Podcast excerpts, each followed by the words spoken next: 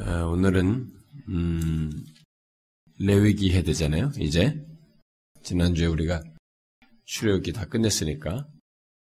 어, 그런데 어, 레위기를 어, 오늘은 제가 좀 서론을 해야 되겠어요. 그래서 출애굽기 40장 끝절을 읽고 어, 레위기 1장 1절을 읽어보도록 하십시다. 출애굽기 40장 38절을 읽고 다음에 레위기 1장 2절을 이어서 읽어보도록 하십시다. 자, 우리 다 같이 읽어봅시다. 시작. 낮에는 여호와의 구름이 성막 위에 있고 밤에는 불이 그 구름 가운데 있음을 이스라엘 온 족속이 그 모든 행진하는 길에서 그들의 눈으로 보았더라. 여호와께서 해막에서 모세를 부르시고 그에게 말씀하여 이르시되 이스라엘 자손에게 말하여 이르라 너희 중에 누구든지 여호와께 예물을 드리려거든 가축 중인 양으로 예물을 드릴지니라. 우리가 고난 주간을 일반적으로 지키게 되면은 오늘이 이제 우리가 아, Catholic이나 옛날 사람들은 앞선 사람들은 이 Good Friday라고 이렇게 말을 하고 그래서 뭐 성금요일이다 이렇게 말하기도 하고 왜냐하면 그리스도께서 십자가에 달리신 그 당일 날이 이제 금요일이어서 금요일을 두고 이제 그렇게 말하기도 하죠. 그런데 오늘 그리스도께서 십자가에 달려 죽으신 날, 그래서 이제 3일 만에 부활해서 주일날 부활하시는 것으로 이제 그게 되는데, 오늘 그, 이, 그날에 우리가 이 레위기를 시작하게 되네요. 음, 근데 레위기를 대략적으로 어, 살필 수도 있어요. 아주 간단하게. 가지고 도표식으로 각 제사는 어떤 특징이 있고 무엇을 상징하며 이렇게 쭉 5대 제사 뭐 이렇게 쭉쭉쭉 하고 거기에 대한 규례들을 착착착 정리하면은 레위기는 의외로 쉽게 여기 기록된 내용, 게시된 내용을 정리해서 하게 되면 아주 간략하게 끝낼 수 있습니다. 그렇지만은 하나님께서 이 직접 우리가 성막에 대한 것도 게시해 주셨고 디테일한 내용을 성막에 대한 내용이 무려 11장이나 나와요. 성경 전체에서 성막에 대해서 11장이나 나온다는 것은 이거 사실 가벼운 얘기가 아니거든요. 여러분 뭐 성경에 보면 한 장짜리도 있잖아요. 뭐 빌레몬서, 요한 3서 뭐 이런 것도 한 장짜리밖에 없잖아요.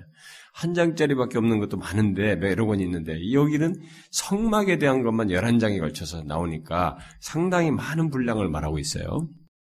그게 성막에 대해서도 하나님께서 그렇게 중요하게 뭔가 우리에게 직 접적으로 자신이 계시해서 하시고 싶은 것이 있어서 의미와 중요성을 두었기 때문에 그것도 직접 계시해 주셨는데 그 성막과 함께 거기서 드려야 할 이 제사 드리는 문제도 직접 계시해 주었어요. 그게 이제 이 레위기에 나오는 내용인데 레위기도 다 하나님께 직접 계시해 줬단 말입니다.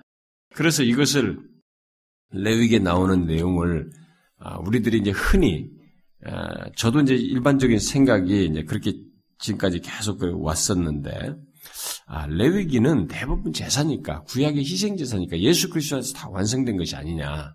네, 그러니까 여기는 그리스도에 완성됐으니까 완성된 것 안에서 뭐 의미만 찾으면 되고 여기서는 굳이 그림자고 이미 완성된 실체가 있으니까 여기는 중요성이 좀 덜하지 않느냐라고 하면서 여기를 쉽게 패스하고 싶은 욕구가 생겨요. 그리고 이 제사 내용이 디테일한 내용들이 다소 우리에게 이렇게 피부적으로 와닿지도 않고 이렇게 거리감이 느껴지기도 하기 때문에 이 레위기의 내용은 쉽게 패스하고 싶은 그런 유혹을 받습니다.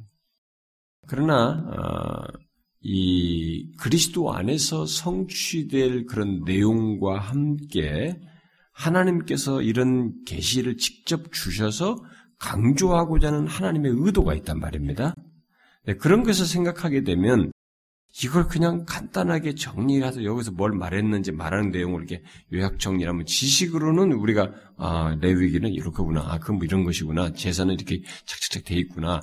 이렇게 정리하면 그건 어디 가서도 무슨 서점에만 가도 뭐 그런 거 제사 뭐 정리해 놓은 것은 심지어 요즘은 성경 같은 뒷부분에도 그런 거 요약 정리된 것이 있어요. 그런 것 정도는 지식적으로 우리 수용하는 큰 문제가 없습니다. 그러니까 그 정도 해가지고는 안 될 것 같고 뭔가 여기서 하나님께서 계시로서 준 의도를 조금 더 캐치를 하는 것이 좋을 것 같다는 생각이 들어서 결국 제가 이 고민 끝에 그냥 레위기를 chapter by chapter로 하도록 하겠습니다. 네? 그래서 언제 우리가 또 레위기 하겠어요?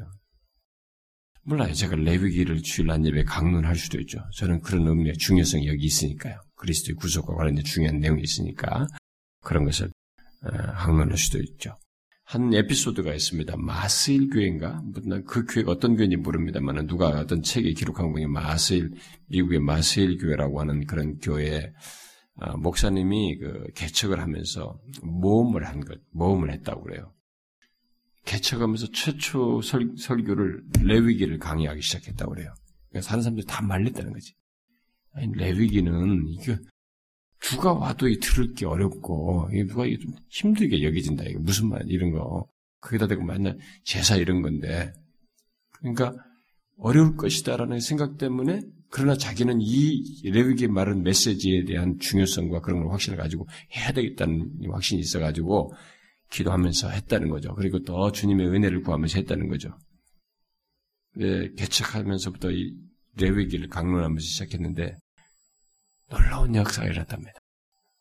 어, 우리는 항상 결과로서 숫자를 가지고 말을 해야 와 이게 실감을 나는 우리들의 이 실용적 사고 방식이 있습니다만 어쨌든 그 책의 내용은 사람이 안 들을 것 같았던 그 교회가 레위기 강론으로 시작해서 개척했는데 1년 만에 3,500명이 됐대요. 많은 사람들이 이걸 듣고 은혜를 받았다는 겁니다.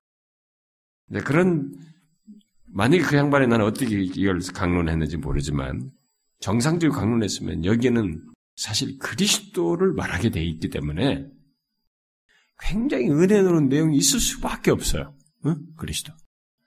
제가 성경을 펴서 강론하는 때 저에게 행복감을 주는 한 가지는 뭐냐면 성경 어디를 펴든 하나님을 볼 수 있다는 것과 예수 그리스도를 발견할 수 있다는 것, 예수 그리스도와 연결된 것들을 발견할 수 있다는 것이 저에게 행복감을 줘요.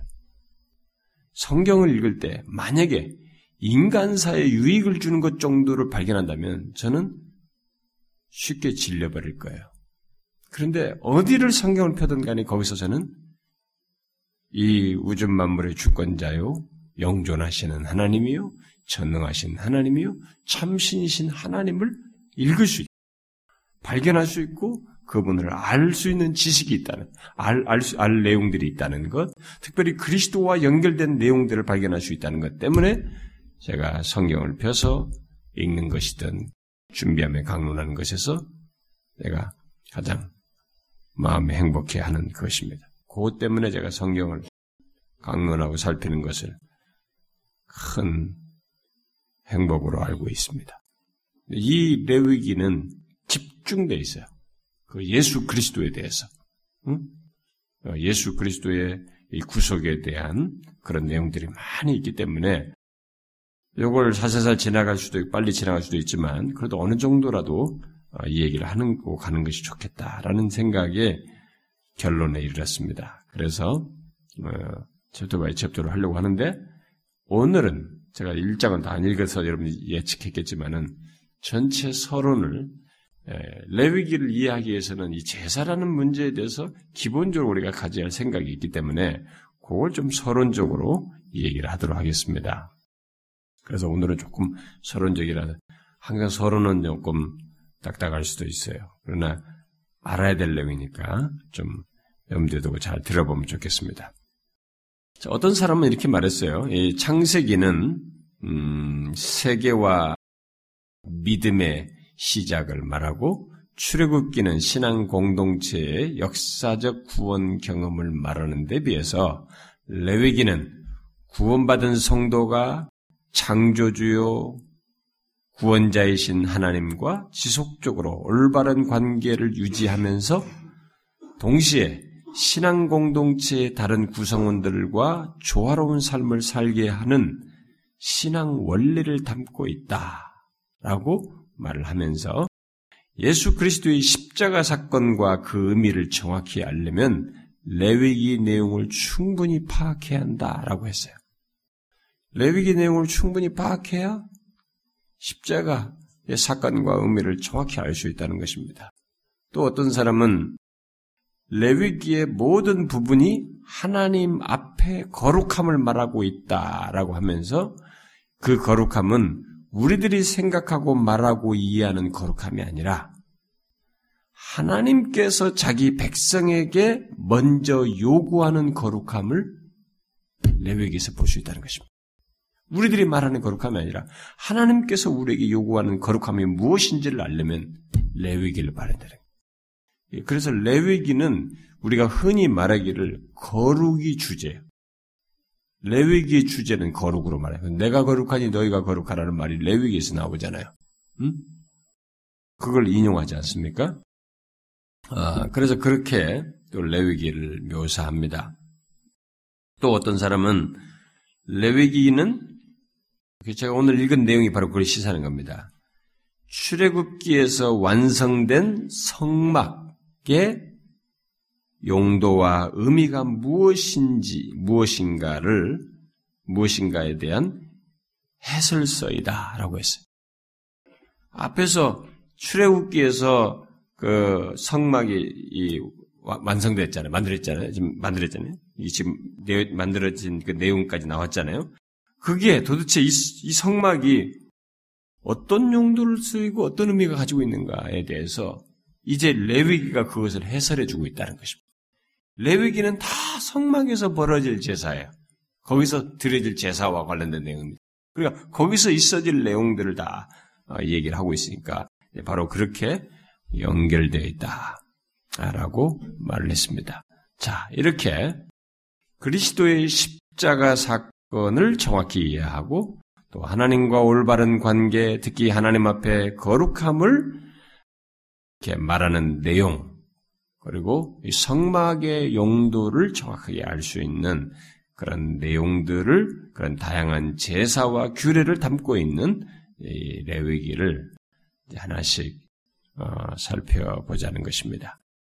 자, 먼저 이 레위기는 앞에 이제 1장부터 7장에 이제 5대 제사가 나와요. 음? 여러분들 번제, 소제, 무슨 화목제, 속제제, 속건제 이런 5대 제사가 나오는데 이 제사들을 이해하는 데 있어서 필요한 선 지식을 제가 오늘 먼저 얘기를 하고 다음 시간에 1장을 어, 보도록 하겠습니다. 자, 1장부터 그 7장의 각 제사를 예, 다섯 5대 제사가 나오는데 각 제사를 1장과 7장에서 두 번 얘기해요. 각각. 이것을 두 번 얘기하는데 1장부터 5장에서 5장에 말하는 이 제사는 똑같은 걸 두 번 얘기해요. 5대 제사를. 근데 1장에서부터 5장은 제사 드리는 사람의 관점에서 5대 제사를 말하고 있고 뒤에 6장과 7장은 제사장의 관점에서 그 제사들을 얘기하고 있어요. 음? 같은 것을 얘기하는데 자 그래서 어, 이 같은 그런 그 구약의 제사를 이제 우리가 그러면 어떻게 이해해야 할까라고 했을 때 어, 구약에서 제사를 이해할 때 1차적으로, 근본적으로 우리가 제사를 이해하기 위해서 가져야 할 생각은 뭐냐면, 구약에서의 제사는 언약의 회복 또는 발전의 의미를 가지고 있어요. 이것이 이 세상에 어디든지 모든 종교가 있는 곳에 다 있는 제사와 구분되게 하는 중요한 사실이에요. 여러분, 세상에요. 제사 없는 데가 없습니다. 모든 종교가 있는 곳에 다 제사가 있고 최소한 토속 신앙이든 뭘 가지고 있어도 인간은 제사 같은 비슷한 걸 다 가지고 있어요. 잘 보시면 그렇습니다. 우리나라도 그렇잖아요. 샤머니즘이 있었던 나라도 제사 같은 것이 있지 않습니까? 우리나라도 제사가 다 있습니다. 그렇게 그런데 그런 다른 종교의 제사와 이 성경에서 지금 이 레위기에서 말하는 특별히 성경에서 말하는 제사가 외형상으로는 비슷해 보여서 사람들이 아, 뭐 제사에 대한 선지식이 다 있으니까. 우리도 기독교가 들어오기 전에도 우리나라도 제사가 있었고. 그러니까 어디든지 가서 아프리카에 복음을 전하기도 그들도 제사가 있었기 때문에 제사라고 하는 선지식이 인간들에게 있어가지고 이제 사실은 그게 인간이 타락하면서 바벨론으로서 바벨탑으로서 다 흩어져 가지고 그들이 흩어져서 이렇게 각각의 토속적 신앙들을 발, 발표하면서 우상을 성부하면서 제사 같은 것을 각각 다 흩어져서 만들게 돼서 생긴 것이겠습니다만은 어쨌든 이 나중에 그렇게 해서 흩어져서 하나님으로 멀어진 상태에서 다시 하나님의 말씀을 복음을 들을 때 인간의 상태는 먼저 자신들이 나름의 어떤 제사를 가지고 있는 상태에서 하나님의 이 말씀을 성경의 제사를 듣게 됐죠. 우리 같은 경우도 우리나라 같은 경우도 먼저 우리도 제사가 있었단 말이에요. 저도 어렸을 때 다 제사 예수 믿기 전에 어렸을 때뭐 어, 제사하는 거 다 보고 어, 뒤에서 했단 말이에요. 음? 그래가지고 뭐 그 제사 도, 돌아가신 분이 제사 지낼 때 거기다 절하라고 막 저한테도 푸시하고 어렸을 때 막 그랬단 말이에요. 왜 어른들이? 그러니까 우리가 어렸을 때 그렇게 봐왔어. 먼저 그게 있었습니다. 제사가. 그런데 그런 제사와 그래서 우리가 그런 선지식이 있다 보니까 성경의 제사도 뭐 그 연장선상에서 생각하는 경향이 있어요. 그래서 캐톨릭이 제사를 드려도 괜찮다라고 이렇게 허용한 것은 그들이 성경이 말하는 이 제사와 이것 사이에 명확한 구분을 하지도 않았고 어, 그것을 그렇게 중시 여기지도 않았고 그들은 복음을 이렇게 포용성 있게 현실에 적, 음, 그들에게 걸맞게 상황화해서 복음을 전해야 된다는 것 때문에 그런 식의 행동을 하고 지금도 제사 문제는 아무런 문제가 되지 않는다라고 하는 이 카톨릭의 이런 행태를 보는데 그들은 그럴 수밖에 없는 것이 워낙 그 사자 숭배단 죽은 자를 숭배하는 것도 있고 뭐 마리아 숭배도 있고 뭐가 있기 때문에 그게 교리상으로 이미 그쪽에 오픈돼 있어요. 음, 그래서 그쪽으로 흘러갔는데 그러나 성경은 선명한 차이를 가지고 있습니다. 본질적인 차이를 가지고 있어요. 인간이 가지고 있는 모든 다른 종교에서 가지고 있는 이 제사와 이 성경의 제사 사이는 본질적인 차이가 있습니다. 그 차이가 뭐냐? 앞에서 말한 대로 구약의 제사는 하나님과 이스라엘의 언약 관계 속에서 갖는 것이에요. 음? 인간이 가지고 있는 단순한 종교 행위 차원에서 제사가 아니고 분명히 하나님과의 언약 관계 속에서 이 제사 제도를 말씀하시고 있어요. 이것을 아는 것이 중요한 것입니다. 그러니까 이런 사실에 근거해서 우리가 레위기도 이해를 해야 되고 앞으로 이 제사가 궁극적으로 신약의 백성들에게 갖는 의미와 연결지어서 우리들의 참다운 예배라든가 신앙 하나님의 신앙 행위도 언약적 관계 속에서만 의미가 있다는 것을 알아야 됩니다. 기독교에 들어와 가지고 무슨 불교식으로 하든 무슨 뭐뭐 우상 숭배하는 방식으로 그런 식으로 제사를 한 제사의 행태 같은 것을 하나님 앞에 하는 것은 아무 의미가 없다는 것이에요. 언약 관계 속에 있는 자가 하나님을 예배하는 것만 의미가 있는 것이에요. 처음부터 그것을 이 그런 맥락에서 이 제사 제도를 하나님께서 말씀하셨습니다. 그러니까 구약의 제사는 그 언약 관계가 깨졌을 때 회복시키거나 관계에 있음으로써 하는 것이기도 하고 그 관계, 언약 관계가 깨졌을 때 회복하거나 또 이미 있는 관계를 발전시키기 위해서 이 제사 제도를 주신 거죠. 언약 관계에 있는 백성이 있어요. 이스라엘 또 우리 뭐 생각하면 언약 관계. 근데 이 언약 관계가 불성실의 죄로 인해서 깨진단 말이에요. 그것을 회복하기 위해서 제사들을 주신 거예요. 그리고 이미 있는 이 관계를 더욱 발전시키고 온전케 하기 위해서, 풍성하게 하기 위해서 제사들을 주신 것입니다. 그러니까 그런 용도로 목적을 가지고 주님께서 이것을 주셨다는 것을 아는 것이 중요합니다. 그래서 하나님은 이스라엘과 신의 산에서 언약을 맺고 내가 너희 하나님 내 백성이 될 것이다. 공식적으로 이스라엘과 민족적인 그런 언약을 맺으시고 이어서 언약 당사자들이 함께 하나님을 만나는 만나는 곳이요 또 증거하는 곳인 성막 뭐 증거막 이런 것을 준비하도록 하셨고 그래서 우리가 출애굽께서 그것을 봤죠. 그것을 하셨고 언약 맺고 하나님과 만나는 회막 성막을 얘기하시고 그 다음에 그 성막 안에서 하나님을과 하나님 앞에 나와서 제사 드린 내용을 이어서 이렇게 주시고 있는 것입니다.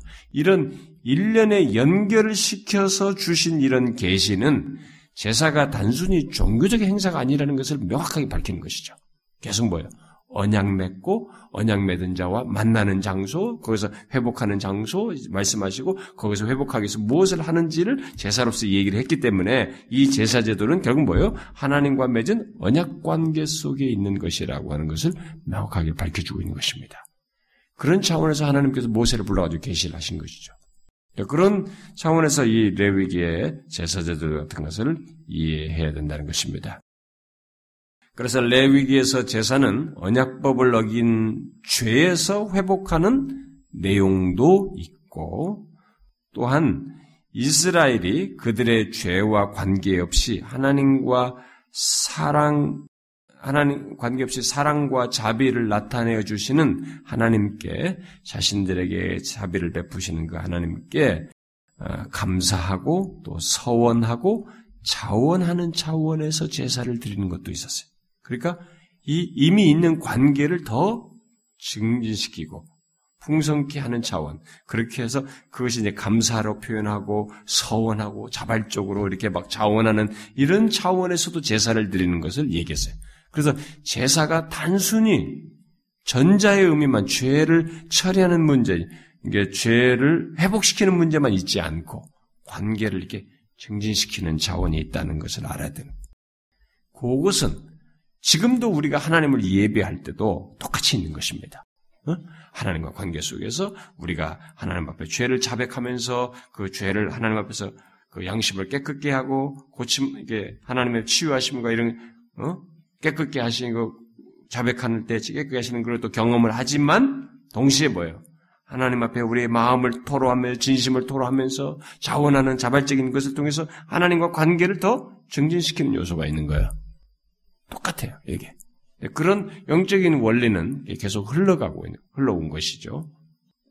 그래서 그렇게 그런 후자는 언약 관계를 사랑으로 발전시키는 의미가 포함되어 있는 것이죠. 하나님과의 언약 관계를 사랑으로 발전시키는 그런 자발적인 것에서 사랑으로 발전시키는 그런 의미가 있는 것이죠. 따라서 그리스도께서 레위기를 완성했다고 간단하게 간주하고 건너뛰게 되면 레위기를 통해서 강조하라고 하는 이런 후자의 의미를 우리가 놓치게 돼버리는 거예요. 응? 우리가 하나님과 관계 속에서 이렇게 더 사랑으로 발전하게 되는 요소가 이 제사와 이런 규례 속에도 하나님께 계시한 내용이 있는데 그 부분을 그냥 건너뛰어 버리게 됨으로써 레위기를 통해서 주시고자 하는 메시지 중요한 한 부분을 우리가 놓치는 것이 된다 이 말입니다. 그래서 그렇게 간단하게 넘어갈 내용은 아니라는 것이죠. 그래서 레위기는 어, 그리스도의 구속에 대한 내용을 말함과 동시에 그것에 근거해서 하나님과의 언약 관계 속에서의 회복과 우리 각자가 하나님과 계속되는 어떤 언약 관계를 사랑으로 발전시키는 그런 책임을 동시에 여기서 강조하고 있습니다. 그걸 우리가 캐치해야 된다는 거죠. 아, 그런데 이제 우리가 아, 앞으로 어, 나오게 될 이 구약의 제사를 이해하기 위해서 뭐 앞으로 쭉 나오겠습니다. 그런 제사들을 이해하기 위해서 어, 제사의 몇 가지 요소, 우리가 기본적으로 먼저 어, 선지식으로 가져야 할 요소를 잠깐 정리하게 되면 제사 드리는 장소, 제사 드리는 방법, 제사 드리는 사람 정도를 먼저 알 필요가 있겠습니다. 먼저 이 제사 드리는 장소는 앞에서 말한 것처럼 언약 관계 속에 있는 사람을 만나는 장소인데 그것을 제사를 통해서 이렇게 만나시니까 장소는 예, 성막이 되겠죠. 음, 성막이 되겠습니다. 우리는 성막에 관한 내용은 이미 어, 앞에서 살폈습니다만 뭐 상세하게는 안 살폈지만 앞에서 우리가 출애굽기 통해서 살폈는데 어, 이 성막은 하나님께서 친히 어, 설계해 주신 것이고 자기가 설계한 대로 반, 반드시 그대로 짓도록 모세에게 여러 번 강조한 것을 보게 될 때 하나님께서 성막을 얼마나 중요하게 강조하시고 여기셨는가를 우리가 엿볼 수 있습니다. 성막은 죄 때문에 단절된 하나님과 인간 사이에 구원 역사에서 큰 의미를 어, 갖는 것이죠. 출애굽기 25장 8절에서 어, 그런 것을 밝혔죠. 어, 하나님과 인간 사이의 구원 역사에 큰 의미를 두고 있는 것이죠. 그래서 하나님께서 친히 사람들과 함께 거하는 곳으로 또 성막을 말하기도 하죠. 하나님께서 그들 가운데 거하시는 것은 그들의 하나님의 백성이 되기 위해서 예, 거하시는 것이다 라고 우리가 지난 시간에 얘기했습니다.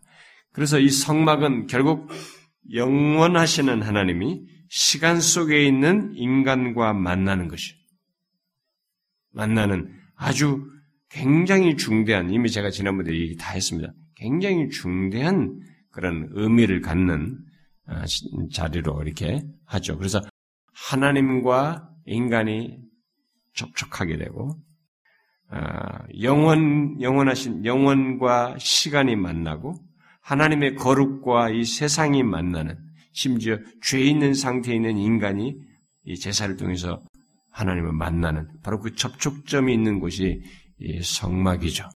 음?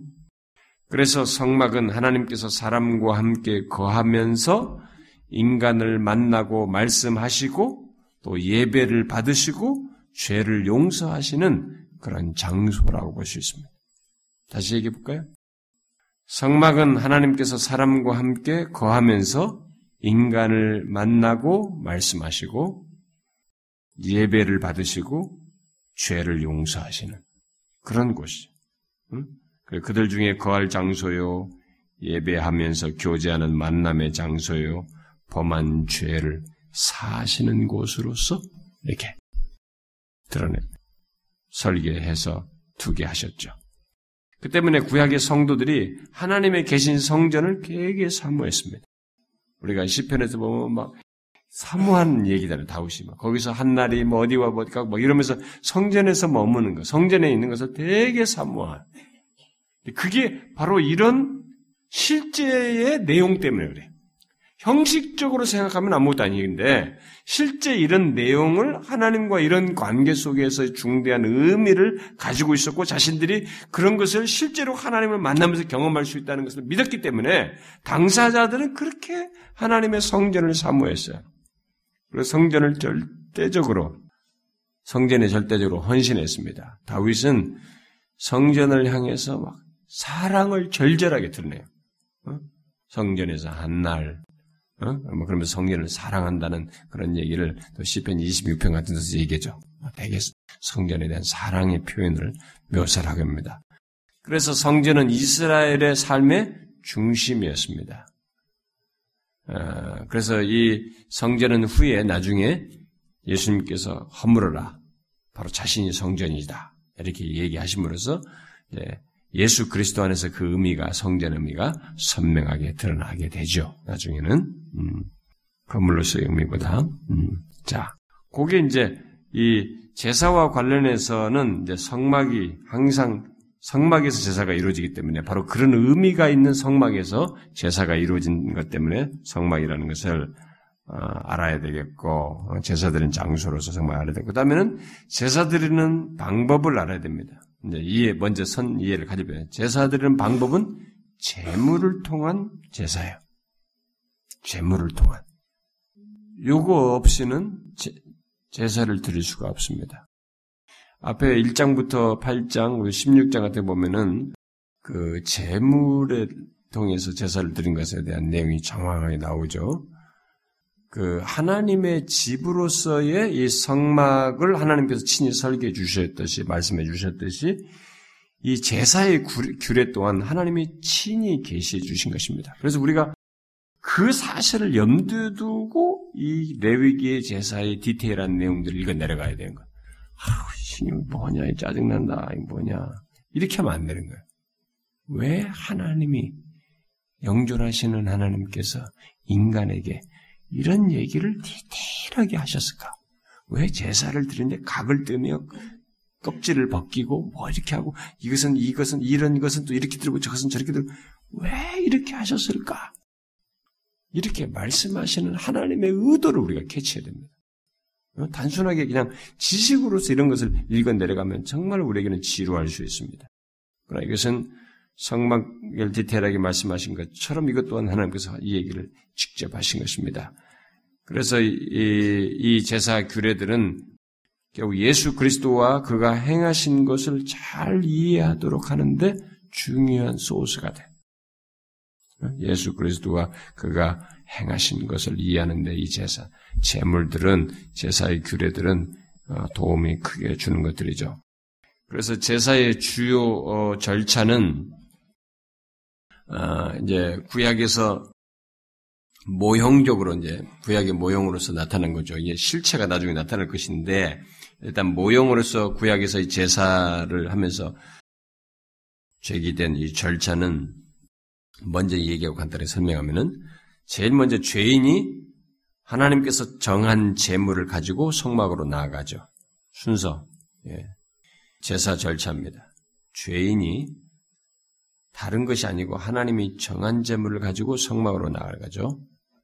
그 다음에는 제사장 앞에서 제물의 안수를 하고 죄를 고백합니다. 요거 이제 제가 1장 얘기하면서 다시 설명을, 상세히 설명하겠습니다. 오늘은 개괄적으로만 얘기를 해요. 그 다음에 세 번째는, 그 다음에는 재물을 죽이죠. 그러니까 요 과정이 다 의미를 두고 있어요. 그리고 마지막으로 재물의 피를 하나님께 드리는 이게 이제 주 보편적으로 일반적으로 있는 제사의 주요 절차입니다. 그런데 아, 이렇게 제사를 드린 데 있어서 이 재물이 반드시 재물을 가지고 이런 과정을 따라서 피해를 하나님 앞에 드리는 이것이 있어야 됩니다. 그래서 제사에서는 제사 드리는 방법에는 재물을 가지고 드리는 재물을 가지고 드리는 것이어서 재물 없는 제사라고 하는 것을 생각할 수가 없어요. 어, 그래서 여러분 뒤에 이제 하나 읽어봅시다. 어, 레위기 뒤에 17장을 한번 보시면 17장 3절과 어, 4절 한번 읽어봅시다. 17장 3절과 4절 읽어보겠습니다. 시작. 이스라엘 집의 모든 사람이 소나 어린 양이나 염소를 진영 안에서 잡든지 진영 밖에서 잡든지 먼저 회막문으로 끌고 가서 여호와 성문 앞에서 여호와께 예물로 드리지 아니하는 자는 피 흘린 자로 여길 것이라. 그가 피를 흘렸은즉 자기 백성 중에서 끊어지리라. 이 재물을 가지고 하나님 앞에 나가지 않는 자는 죽어 마땅한 죄를 지은 자로 인정하는 것입니다. 어? 그것이 없으면은 죽어 마땅한 죄를 지은 자로 인정하게 되는 것입니다. 그래서 죄 있는 인간은 당연히 죽어 마땅한 조건을 가지고 있는 거죠. 죄 싹은 사방이라고 그러잖아요. 그래서 죄에 대한 형벌을 받아야 하는 상태에서 재물을 가지고 드림으로써 결국 뭐예요? 생명을 얻기 위한 행동을 하는 것이죠. 생명을 얻기 위해 하나님 앞에 나오는 하나님을 찾는 그래서 결국 이 제사 드리는 방법을 통해서 말하는 것은 죄 있는 인생은 죄 있는 인간은 자기가 지은 죄의 싹신 사망, 죄에 대한 형벌을 받아야 하는 조건에 있었는데 거기서 생명을 얻기 위해서 그 재물을 가지고 하나님을 찾아야 된다. 하나님 앞에 나와야 된다라는 사실을 말하는 것이에요. 이 레위기는 바로 그걸 얘기해요. 그런 인간의 조건을 얘기하는 것입니다. 그러니까 누구든지 죄를 사함받고 죄의 형벌을 받지 않고 생명을 얻으려면 재물을 가지고 하나님께 나와야 된다는 것입니다. 요 내용을 그리스도께서 이제 성취하심으로써 그리스도를 통해서 하나님 앞에 나아감으로써 우리가 죄로 인해서 져야 할죄 싹스로서 받아야 할 사망과 형벌을 받지 않고 생명을 얻는 일이 가능하게 된 거예요. 그 모형을 이때 하나님이 친히 계시를 주어서 그대로 하게 한 것입니다. 인간의 역사는 이렇게 단숨에 점프하지 못합니다.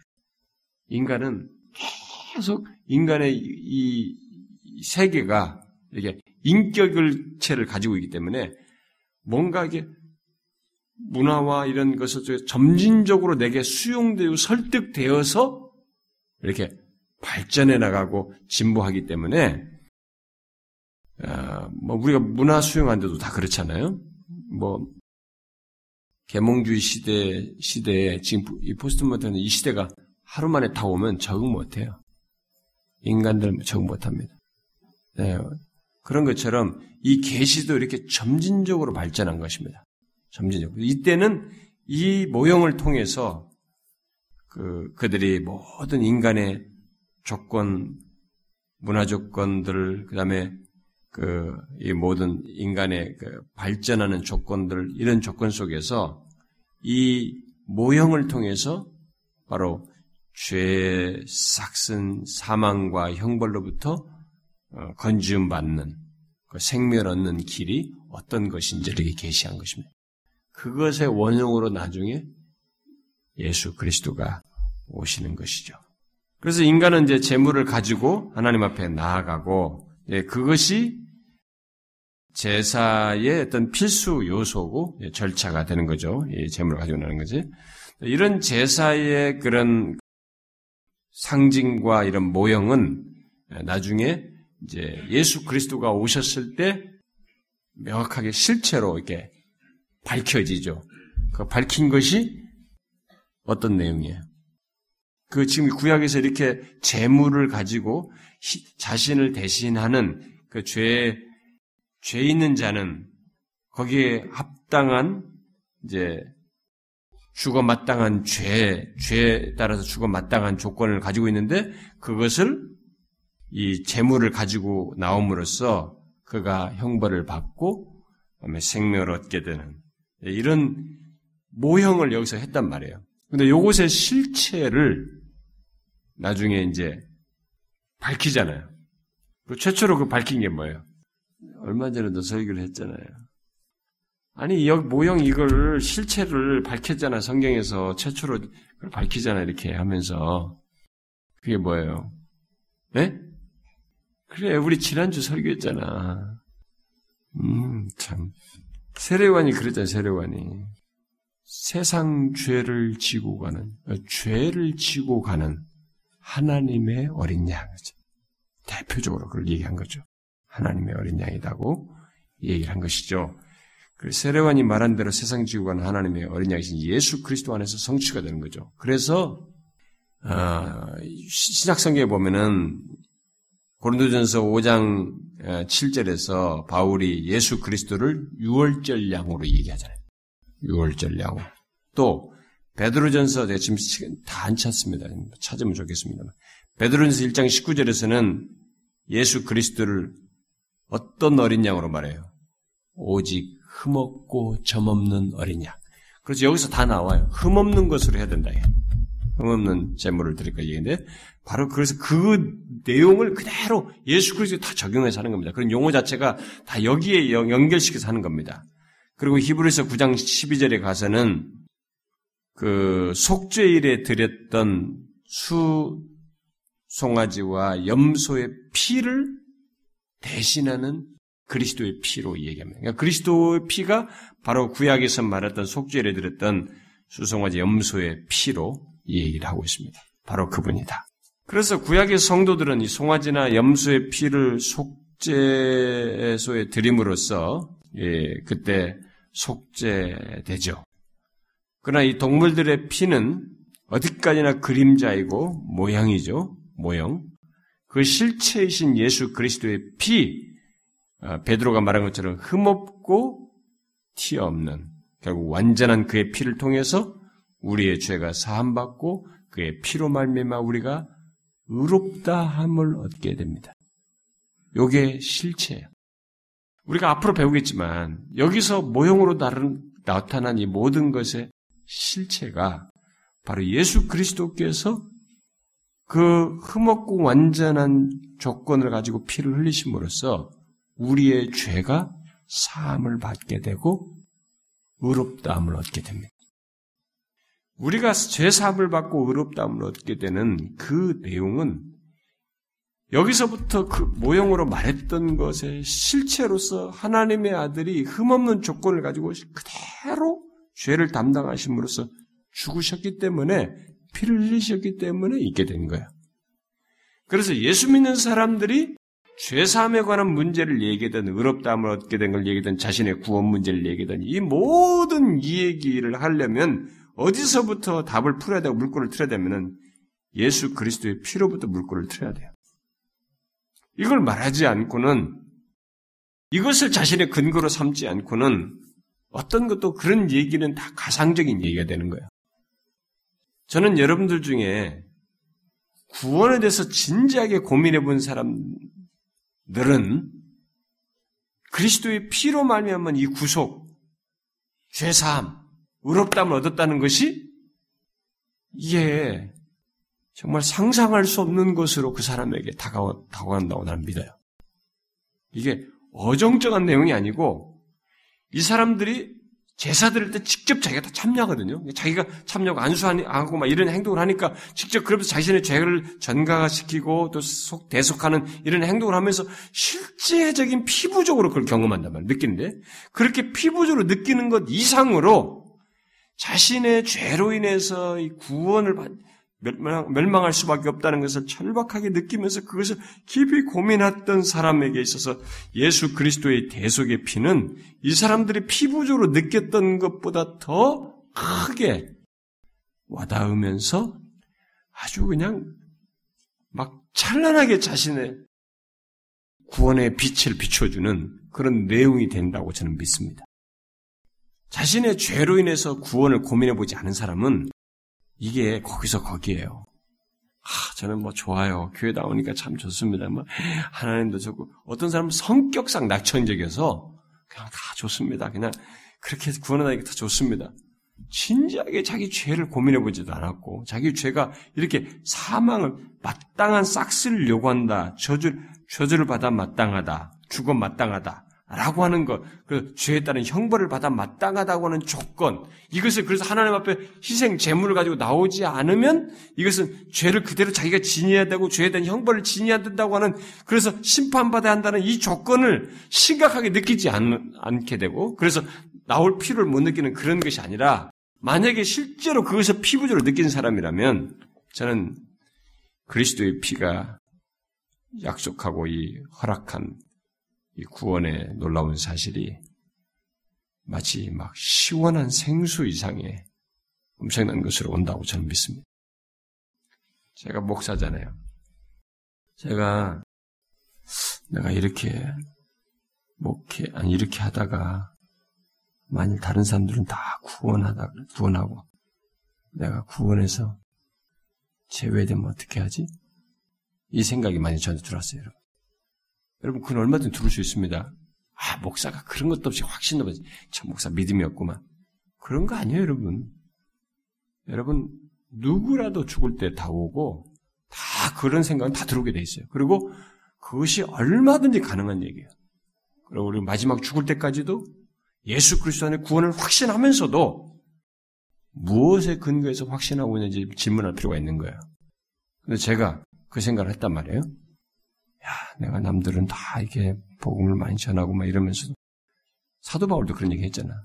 다른 사람들 덕분에 자기가 그걸 쳐서 복종시킨다고 했잖아요. 사도 바울까지 그랬는데 만약에 제가 그런 생각을 했다고 보자요. 그런 생각을 진지하게 했을 때 여러분 저희가 어떤 것이 밀려온 줄 아십니까? 막 큰 절망이 밀려왔어요. 가슴이 벌렁거리기 시작하면서 갑자기 왠지 그렇게 되면 어떻게 돼? 내가 지금 어떻게 하고 있느냐?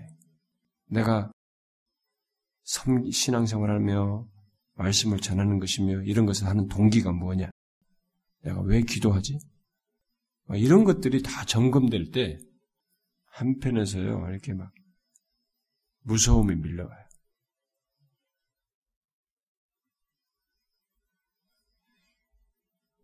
에, 만일 여러분들이 자신의 죄로 인해서 구원을 받을 구원받지 못한 조건에 대해서 절망해 본 사람이면 그걸 진지하게 고민해 본 사람이면 아마 그거 알 거예요. 진지하게 고민한 사람은 정말로 힘듭니다. 우리는 철로역정의 기독도의 마음을 이해할 수 있습니다. 못 견딥니다. 이것이 안정되기 전까지는 아무도 못해요. 저는 가끔 어떤 사람들이 울면서 와요. 자기가 구원이 구원을 아직 확신하지 못, 구원을 받지 않은 것 같다는 거. 그러면서 울면서 온다고요. 우리 교도 몇 사람 있었잖아요 그동안에. 저는 그런 고민은 누구에게나 한 번씩 있어야 된다 믿어요. 왜냐하면 그것을 가지고 여기서 봐요. 아까 읽었던 것처럼 죄 자기가 죄를 지었기 때문에 죄인이라는 조건 때문에 이 재물을 가지고 나와야 되거든요. 이것을 통해서 하나님을 찾아야 되거든요. 예. 여기다 죄를 다 안수하고 이렇게 해서 죄를 전가해가지고. 근데 이게 없으면은 재물을 가지고 하나님 앞에 찾아서 나오는 것이 없으면 그 죄를 자기가 다 져야 된단 말이에요. 근데 그렇게 고민하는 우리에게 답이 뭐냐 이게. 이 완벽한 재물이신 예수 그리스도가 계신 거예요. 그분 때문에 세상 죄를 지우고 한 나의 죄를 지우고 하신 하나님의 어린 양 때문에 그 어린 양이신 재물이 되신 어린 양 되신 예수 그리스도 때문에 우리가 그 무겁고 답답하고 힘든 얘기가 구원 구원에 대한 어디서 어떻게 해결할지 내 스스로 재물을 그 가지고 하나님 앞에 나가야 되는데 여기에 대한 이 답이 거기에 있는 것 때문에 예수 그리스도의 피의 대속을 통해서 우리가 말할 수 없는 안식을 갖게 돼. 막 영혼이 이 무거운 진누름에서 벗어날 수 있는 거예요. 아주 영혼이 평안하고 시원하고 안식할 수 있게 되는 거죠. 저는 그런 그런 고민의 경험이 저는 한 번씩 있어야 된다고 봐요. 제 개인적으로. 예, 너무나 건성으로 믿는 사람들이 많으니까 사람들을 긍정적으로 생각하라고 하면서 그 기만하게 만드는 것이 너무 많다 보니까 사람들이 그것이 없는데 저는 이게 있어야 된다고 믿습니다. 흠없는 완전한 제물이신 예수 그리스도의 피 때문에 우리의 죄가 사함받고 그 피로 말미암아 우리가 하나님과 하나님으로부터 의롭다을 얻습니다. 이 제물 없이는 못 간다고 그랬어요. 근데 우리에게 오늘날 우리에게는 그 제물이신 예수 그리스도가 계신 거예요. 이게 실제예요. 이게 사실입니다. 이걸 말하려고 이 그리스도가 실제 어린, 세상 지원은 어린 양이라는 재물이 되었다, 완벽한 재물이 되었다라는 것을 말하기 위해서 이 수, 오랜 세월 동안에 이 계시를 주어가지고 이것을 계속 역사 속에서 보이신 겁니다. 경험하게 하신 거예요. 이 실체를 증명하기 위해서. 하나님께서 이 과정을 밟음으로써 예수 그리스도가 완벽한 희생 제물이신 것을 우리가 수용할 수 있게 됐다고 저는 믿어요. 만약에 처음부터 예수 그리스도가 희생 제물을 하고 이런 과정 없이 타겠으면 사람들이 아니 그렇게 해서 믿어가지고 내가 무슨 그, 그 맞냐? 아마 수용하기 너무 어려워요. 수용하기 어려웠을 거예요. 이게 안 됐을 거예요. 이 과정이 있었던 것이죠. 그래서 마침내 세상 죄를 지고는 하나님의 어린 양이다. 그래서 제가 얘기하는 겁니다. 여기서 말하는 이렇게 실제적으로 이들이 피부적으로 막 각을 뜨고 찢어내고 막 피를 흘리고 막 이런 장면에서 절절하게 내 죄가 사함받는다는 것을 상징적인 행동이지만 절절하게 했던 이것에 이런 실제성보다 더 완전한 실제성이 예수 그리스도 안에 있다는 것입니다. 세상 죄를 지으신 완전한 어린 양이 대신 희생제물을 대신 예수 그리스도 안에 있다는 것입니다. 그 예수 그리스도가 그렇게 완전한 실물이라는 거예요. 그래서 누구든지 그런 이 완전한 실물이신 예수 그리스도를 믿으면 그 희생 제물로 말미암아 그의 피로 말미암아 죄 사함을 얻고 이들이 지금 뭐 이렇게 죄 때문에 온 것처럼 죄 사함을 얻고 의롭다고 한다는 것이죠. 하나님 아버지 앞에서 이게 사실이라는 것입니다.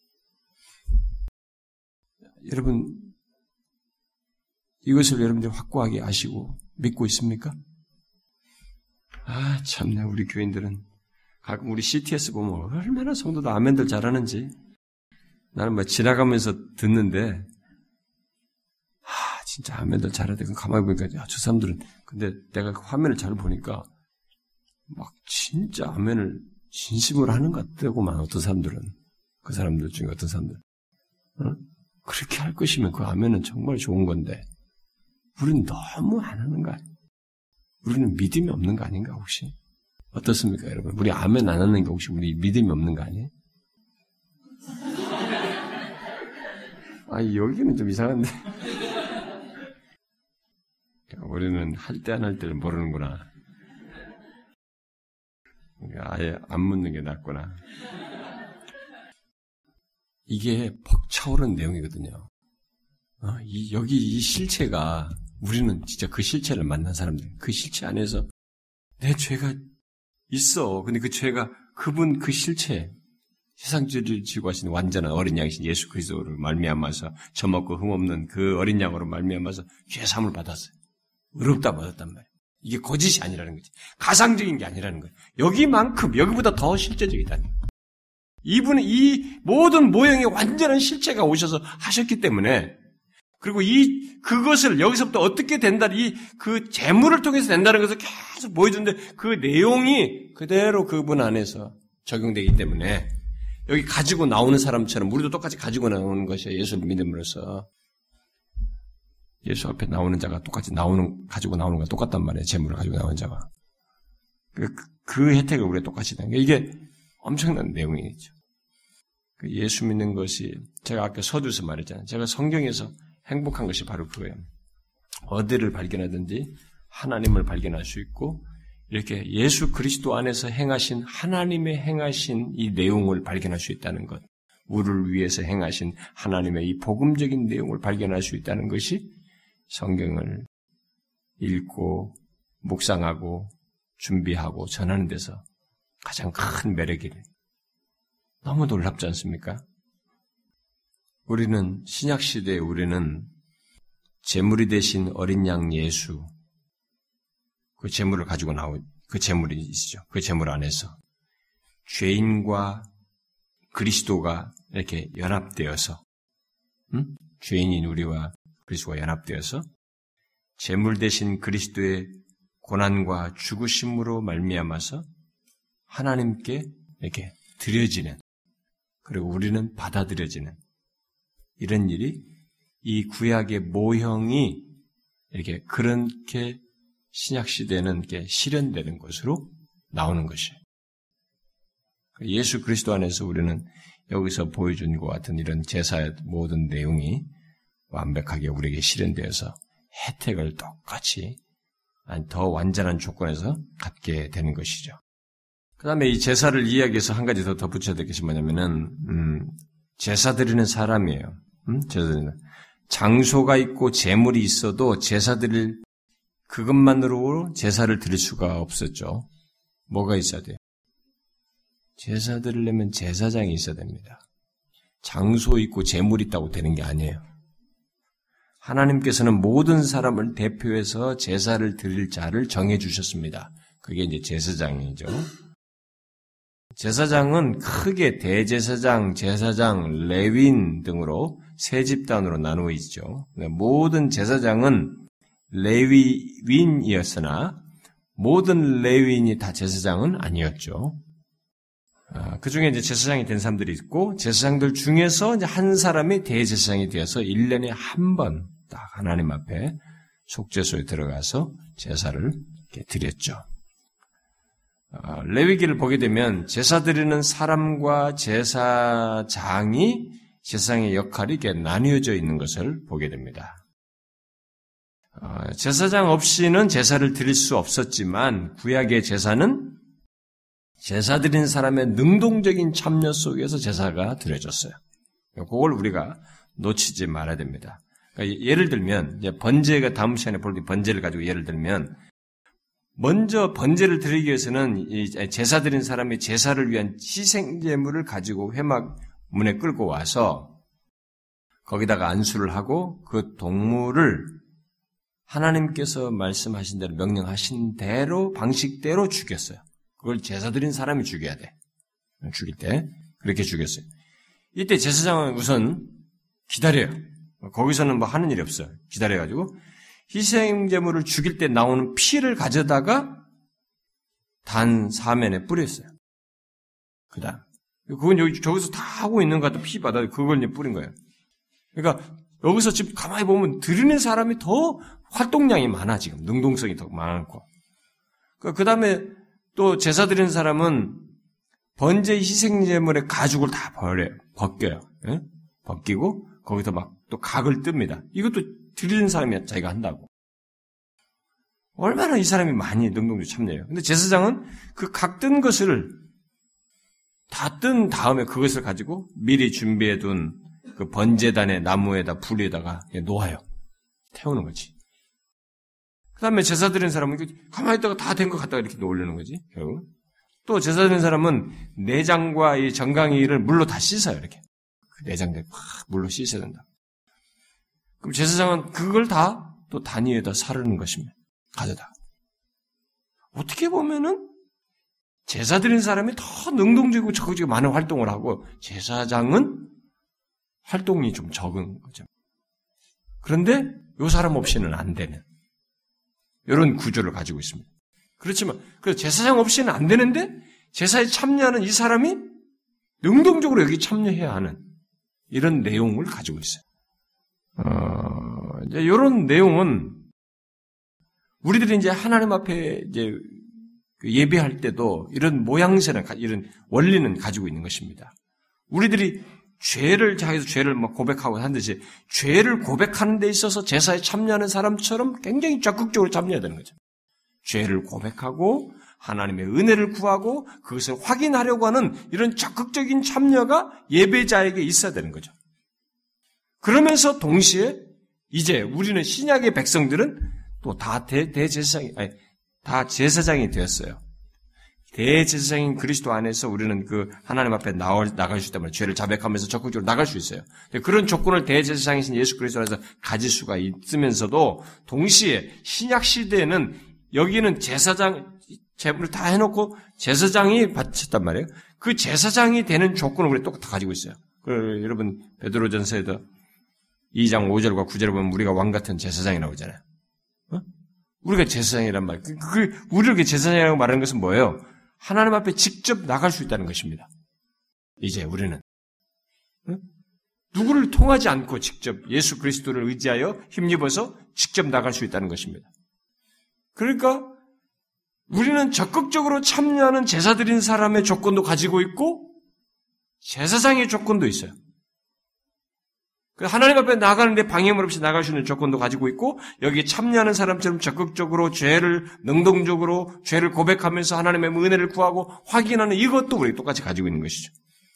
대제사장이신 예수 그리스도 안에서 우리는 예배에서 이런 모습을 다 가지고 있습니다. 우리는 이것을 해야 되는 것이죠.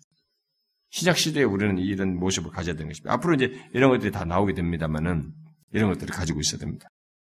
그렇게 지금 말한 이 세 가지를 우리가 이제 앞으로 기본적으로 좀 알아야 되고 그것에 덧붙여서 한 가지 좀 정리할 것이 있는데 그것은 뭐냐면은 어, 레위기에서 이 제사를 통해서 말해주고 있는 속죄의 중요성이에요. 음, 속죄. 레위기의 모든 제사를 통해서 계속 강조하는 모든 내용이 내포하고 있는 것은 뭐냐면 속죄예요.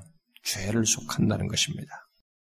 하나님께서는 제사를 통해서 하나님과 이스라엘 백성들의 언약 관계에서 가장 중요한 문제거리가 죄이기 때문에 예? 하나님과 이 언약을 맺은 이스라엘 백성들 사이에 가장 큰 문제거리가 죄란 말이에요.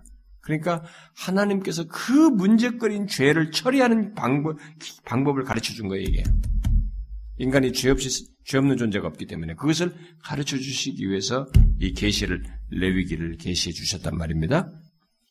그래서 제사를 통해서 성경에서 지금 가장 중요하게 강조하는 것은 뭐냐면 죄 처리예요. 레위기에서 강조하는 죄를 처리하는 것입니다. 해결하는 것입니다. 처리하는 것입니다. 그래서 이 5대 제사는 죄를 다섯 가지 관점에서 처리해야 한다는 것을 말해주고 있어요. 그래서 어, 이 다섯 가지 제사가 다 다섯 가지 관점에서 죄를 처리하는 것을 말해주고 있습니다. 그렇게 함으로써 레위기가 죄에 대해서 얼마나 구체적이고 중대하게 다루는 것을 보여준 것입니다. 그러니까 이 내용을 우리가 여기서 상, 아, 진지하게 알아놔야, 아, 그리스도께서 어린 양으로 오시는, 하나님 어린 양 그리스도께서 오시는 것 중에서 해결하시는 것에 제일 중요한 것이 바로 이 죄를 처리하는 것이구나. 라는 것을 절절하게 알게 되는 것이에요. 여기서 우리가 그걸 배워야 되는 것입니다. 좀 더 디테일하게. 그러니까 레위기는 바로 그걸 얘기합니다. 죄에 대해서 얼마나 구체적인지 몰라요. 이 죄는 이렇게 하고 저런 죄를 이렇게 하고 아주 중대하게 다룹니다. 그래서 이 제사들은 여기 레위기 나오는 제사들은 죄의 원인과 결과 그리고 그 죄로부터의 회복과 치유까지 이런 것들을 함께 다 다루고 있습니다. 그래서 죄와 관련된 번제와 소제는 인간이 지은 죄에 대해서 죄에 대해 하나님께서 그 진노를 완전히 돌이키시는 것에 대한 감사와 삶의 헌신을 내포해요. 그것을 나타냅니다. 네, 다음 시간에 얘기하겠습니다만. 그래서 이렇게 불을 타잖아요. 불 태우잖아요. 그 진노를 다 받지 않습니까? 그 내 죄가 대체물을 통해서 다 지글지글 타잖아요. 하나님의 진노를 받는 거지. 그렇게 함으로써 그 결국 자신이 감사하는 거지. 거기에 대해서. 그 진노가 자신에게 완전히 돌이켜졌다는 것. 없어졌다는 것을 감사하면서 삶의 헌신을 드리는 것이죠. 응? 번제나 소절. 화목제는 죄로 인해서 막힌 하나님과 인간 그리고 인간끼리 막힌 담을 헐어서 진정한 샬롬의 상태를 갖게 하는 것이죠. 응? 그런 것을 목적으로 하는 것입니다. 그리고 속죄제는 죄로 오염된 것을 씻어내는 것을 목적으로 하고 다섯째서만 간단히 얘기하는 겁니다. 그 다음에 속건제는 죄로 인해서 생긴 피해를 보상하는 거야. 어떻게? 넘치도록 보상하라는 것입니다.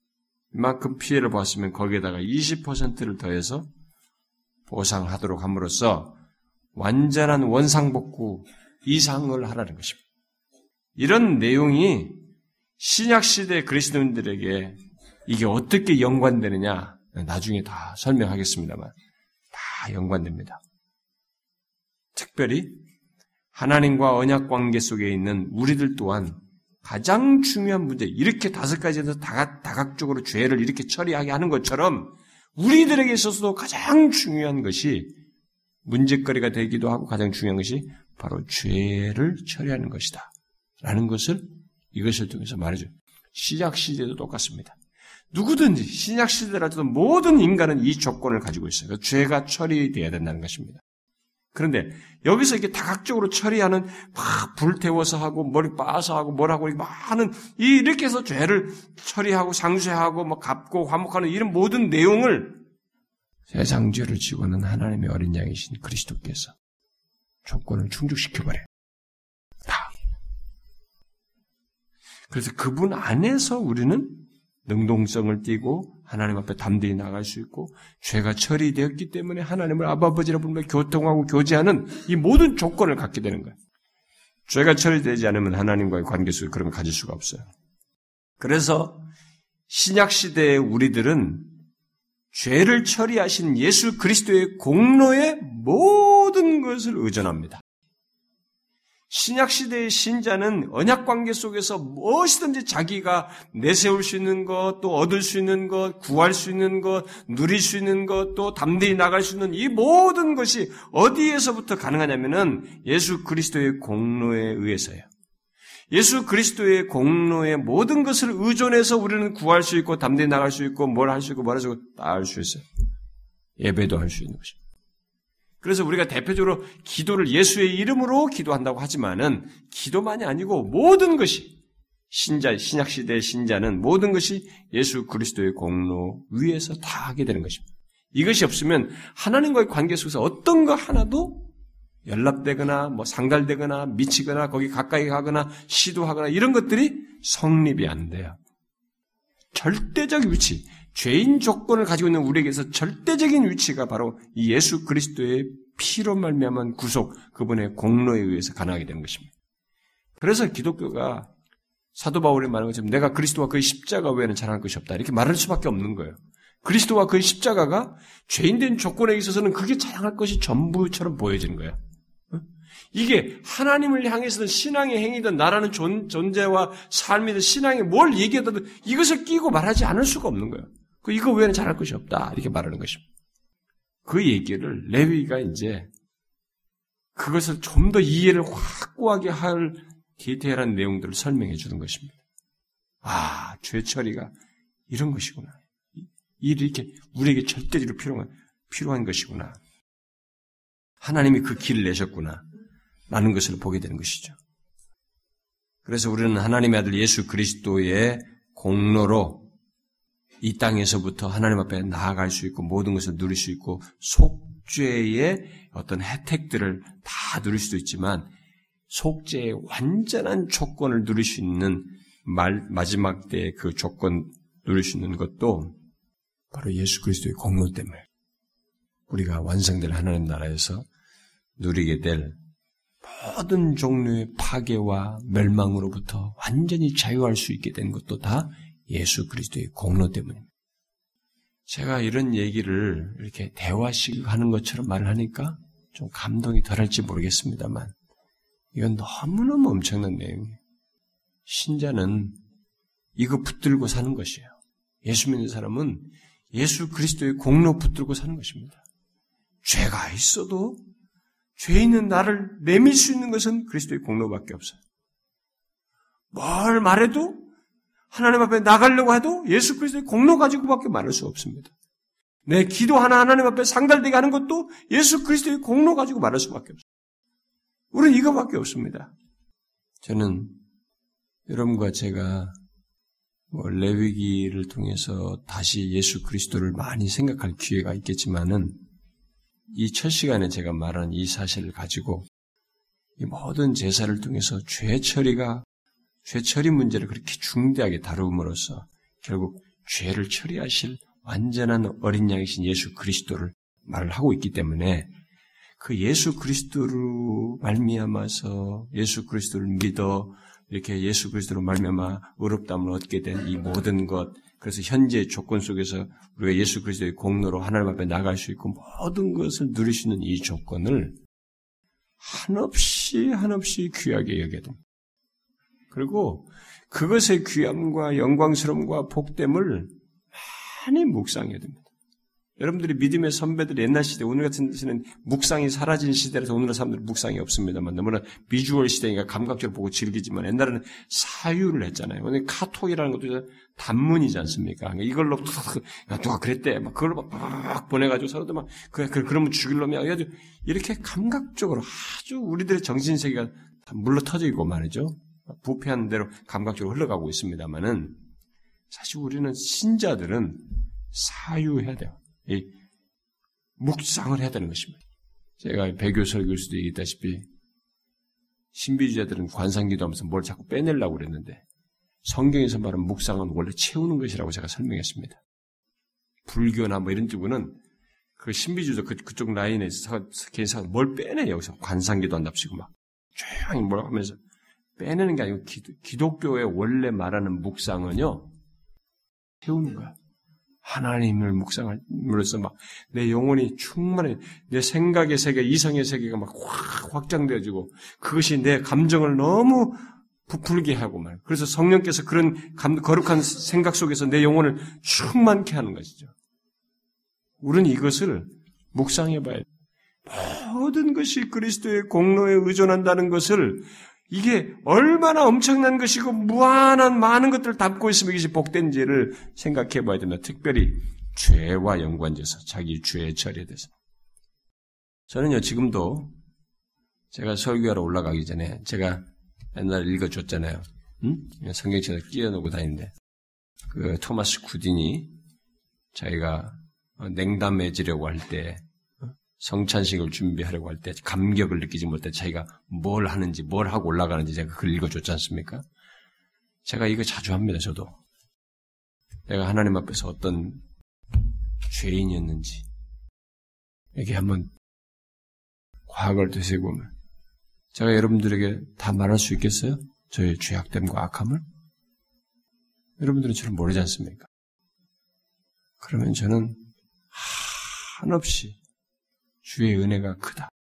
그 밖에 말 못하게 요 자격이 안 되는데 내가 지금 올라간다는 생각이 듭니다. 그건 진심이에요. 우리는 많이 묵상해 봐야 됩니다. 그런 조건에 있는 우리가 예수 그리스도의 공로로 그의 피 때문에 하나님 앞에 나갈 수 있고 의롭담을 얻고 그 정도가 아니에요. 너무 많은 것을 갖게 됐습니다. 오늘은 신자들이 너무 생각을 안 해서 그래. 묵상해 보십시오. 그리스도의 공로로 얻게 된 것이 여러분들이 리스트업을 한번 해보란 말이에요. 바울의 서신서 같은 거 읽어보면서 그리스도 안에서 그리스도로 말미암아서 그리스도 때문에 얻게 됐다고 말한 걸 여러분 작성해봐요. 서술해봐요. 여러분들은 여러분들이 가지고 있는 지성과 정서는 압도될 것입니다. 정상적인 신자라면 이렇게 이렇게 많단 말이야. 이렇게 부유한가? 우리는 뭘 달라고 자꾸 하는데 아니 그리스도 안에서 얻게 된 것이 이렇게 부유한지 여러분들은 깜짝 놀랄 것입니다. 그런데 그게 깜짝 놀라지 않거든. 내가 어떤 자인지를 몰라서 그래요. 내가 하나님을 상대할 존재가 아니에요. 내가 어떤 죄인인데 저는 목사가 될 자격이 있는 사람이 아니에요. 어떤 설교도 제대로 할 수 있는 그 내용을 설교할 수 있을 만큼의 조건을 가지고 있는 사람이 아닙니다.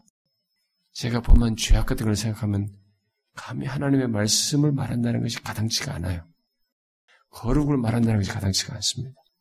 그런데 이런 것을 할 수 있는 한 가지 이유는 그리스도의 피 때문이에요. 그의 공로 때문입니다. 은혜가 떨어질 때 나를 생각해 보는 거죠. 나 하나님이 은혜를 베풀어 주신 나의 조건을 생각해 보는 거지. 토마스 구딘처럼 할 말이 없습니다. 너무 많은 것을 그리스도 안에서 얻게 된 것입니다. 이것을 기억하면서 와 크다. 그리스도 안에서 얻게 된 것이 주의 은혜가 정말 큽니다. 라고 말할 수 있어야 됩니다. 여러분들이 진심으로 우러나는 마음으로 그렇게 고백할 수 있고 또 누릴 수 있으면 좋겠어요. 기도합시다.